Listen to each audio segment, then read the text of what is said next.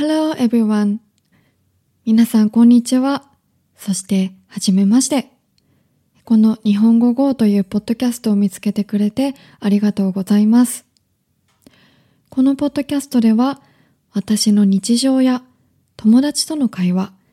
日本の面白い様々なものをたくさん皆さんとシェアできたらいいなと思っています。ぜひ最後まで聞いてください。今日はファーストエピソードということで、えー私の勉強法についてお話ししたいなと思います。というのも、私も皆さんと同じく英語を勉強しています。もう勉強を始めてから何年かな ?4 年、5年くらいは経ったと思います。ね、早いですね。初めの頃は、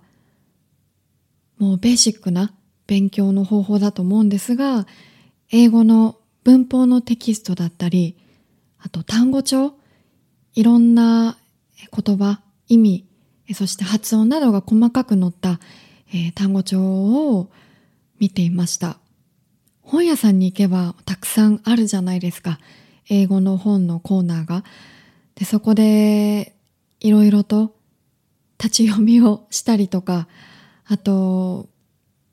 まあ、いくつか、ちょっとこのパッケージ、ジャケット気になるなっていうテキスト、単語帳を買ってみたりとかしていました。で、それを見ながら、家で声に出して読んでみたりとか、ノートに真似して書いてみたりとか、たまにテキストだと問題が書いてあるので、その問題を解いて答えをノートに書いてみたりとか、もうそんなことをただただ繰り返しやっていました。だったんですが、もう全然ダメでした。テキストとか単語帳もちろんいろんな情報が詰まっていて、初めて学ぶっていう時にはとてもいいのかなって思ってたんですが、結果、まああまりにいろんな情報が詰まりすぎていて、もう何から覚えたらいいのかわからなくなってしまって、で、それで挫折しましたね。まあ、挫折、もう途中でギブアップ、ダメだってなって、えーストップしてしまいました。はい。で、その後は、また何ヶ月か、もう英語の勉強からは離れていたんですが、まあ、ふと、ある日、私音楽聴くのすごい好きだし、リスニングをメインにしてみたらいいのかなというふうに思いました。で、そこで初めてポッドキャストという存在を知りました。ね、今までこんな身近にこんなに素敵なものがあったのになんで気づかなかったんだろうと自分に怒りました。はい。そう。で、このポッドキャストを登録して、で、まずは、まあ、シンプルな英語のリスニングをしたかったので、もうどんな人がいるかな、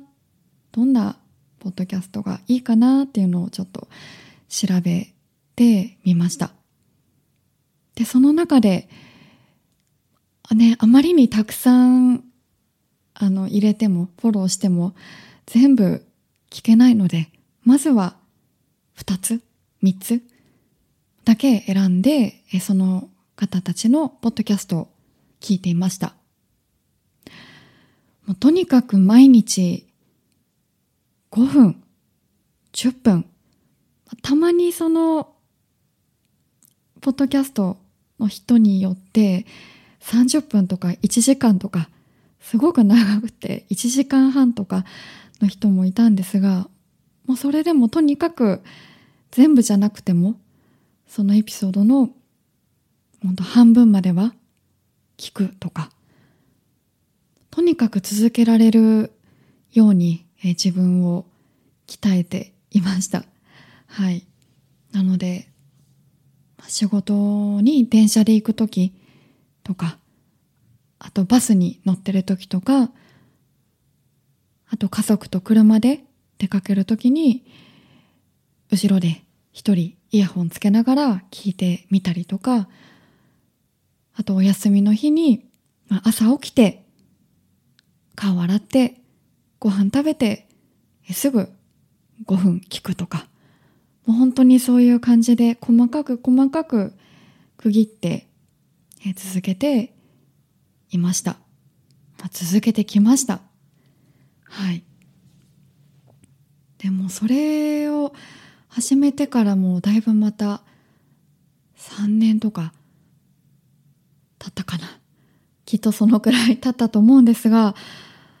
まあ3年というか1年、2年くらいでだいぶ英語が聞き取れるようになりましたね。はい。もちろん完璧に全部わかる、聞き取れるっていうわけではないんですが、あこんなこと言ってるのかな？きっとこんなこと言ってるんだろうなっていうのがすごくはいわかるようになりました。話の内容が理解できるようになりましたね。うん。で本当に難しい時でもこう単語一つ一つがすごくクリアに聞き取れるようになったりとかしました。うん。でも、まあ、その1年、2年、3年、今も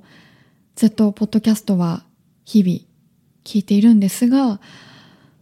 とある時期、もう本当に毎日ストイックに、もうずっとずっとポッドキャストを、まあ、本当何時間も聞いてしまってた時があったんですけど、その時は逆に耳が多分疲れちゃって、まあ、脳が疲れちゃったのかな。もう全然何も理解ができない。英語を聞いてるけど聞いていない。そんな感じの時がありました。でそれは今思えばもう何の意味もなくて勉強はしてるけどしてないことと一緒だったので、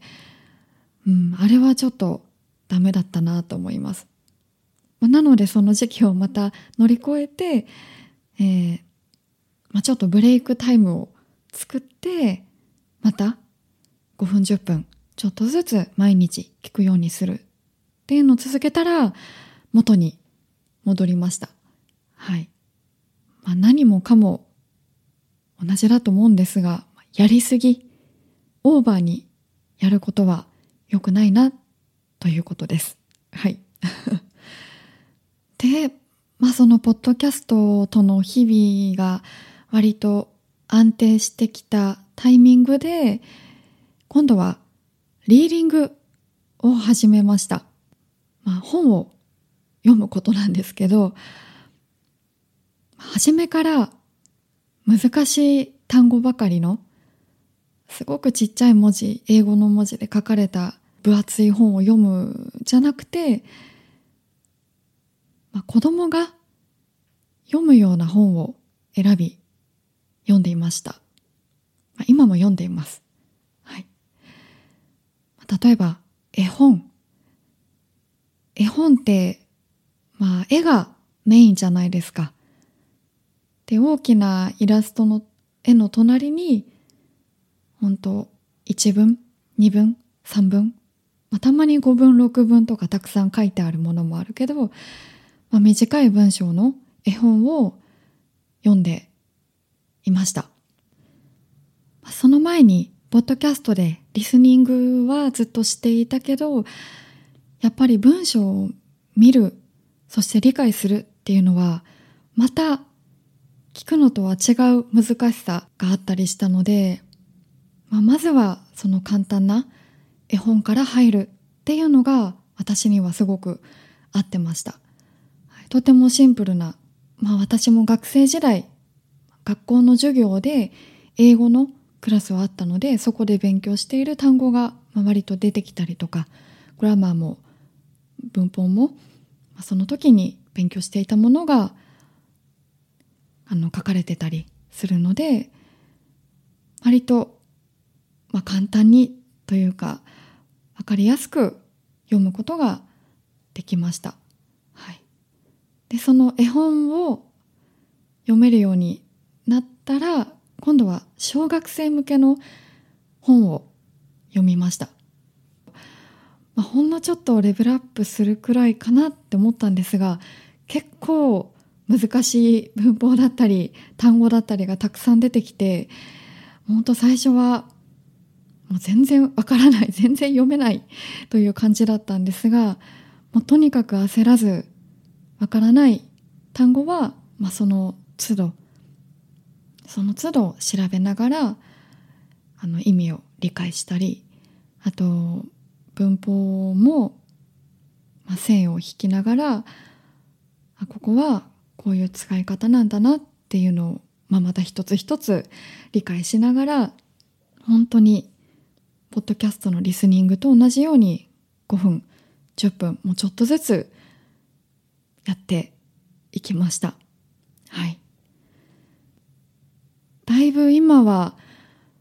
ちょっと難しい本、まあ、それでも中学生向けだったり高校生向けのあの本なんですがああこんなこと言ってるんだなっていうのがまた分かってきました。はい。いまだにねたくさん分からない単語言葉文法あるんですがまあそれはそれ。もう全て完璧にすぐできるなんてことはないのでもう地道に少しずつやるっていうのが大事だなというのを英語の勉強を通して感じました。ちょっと話が長くなってしまったんですが本当に日本語を勉強している皆さんにもぜひリスニングそしてリーディングこの2つをおすすめしたいなと思って、えー、今日はお話をしました。ね、なかなか続けるってすごく大変だし難しいと思うんですがちょっと自分に喝を入れて日本語の勉強を頑張ってみてほしいなと思います。はい。ということで、えー、今日はこの辺で終わりにしたいと思います。え、最後まで聞いてくれてありがとうございました。もし皆さんの中に、え、こんなテーマで話してほしいな、こんなことを聞きたいなっていうリクエストがありましたら、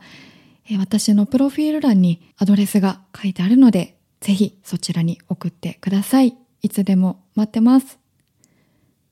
では、またお会いしましょう。バイバイ。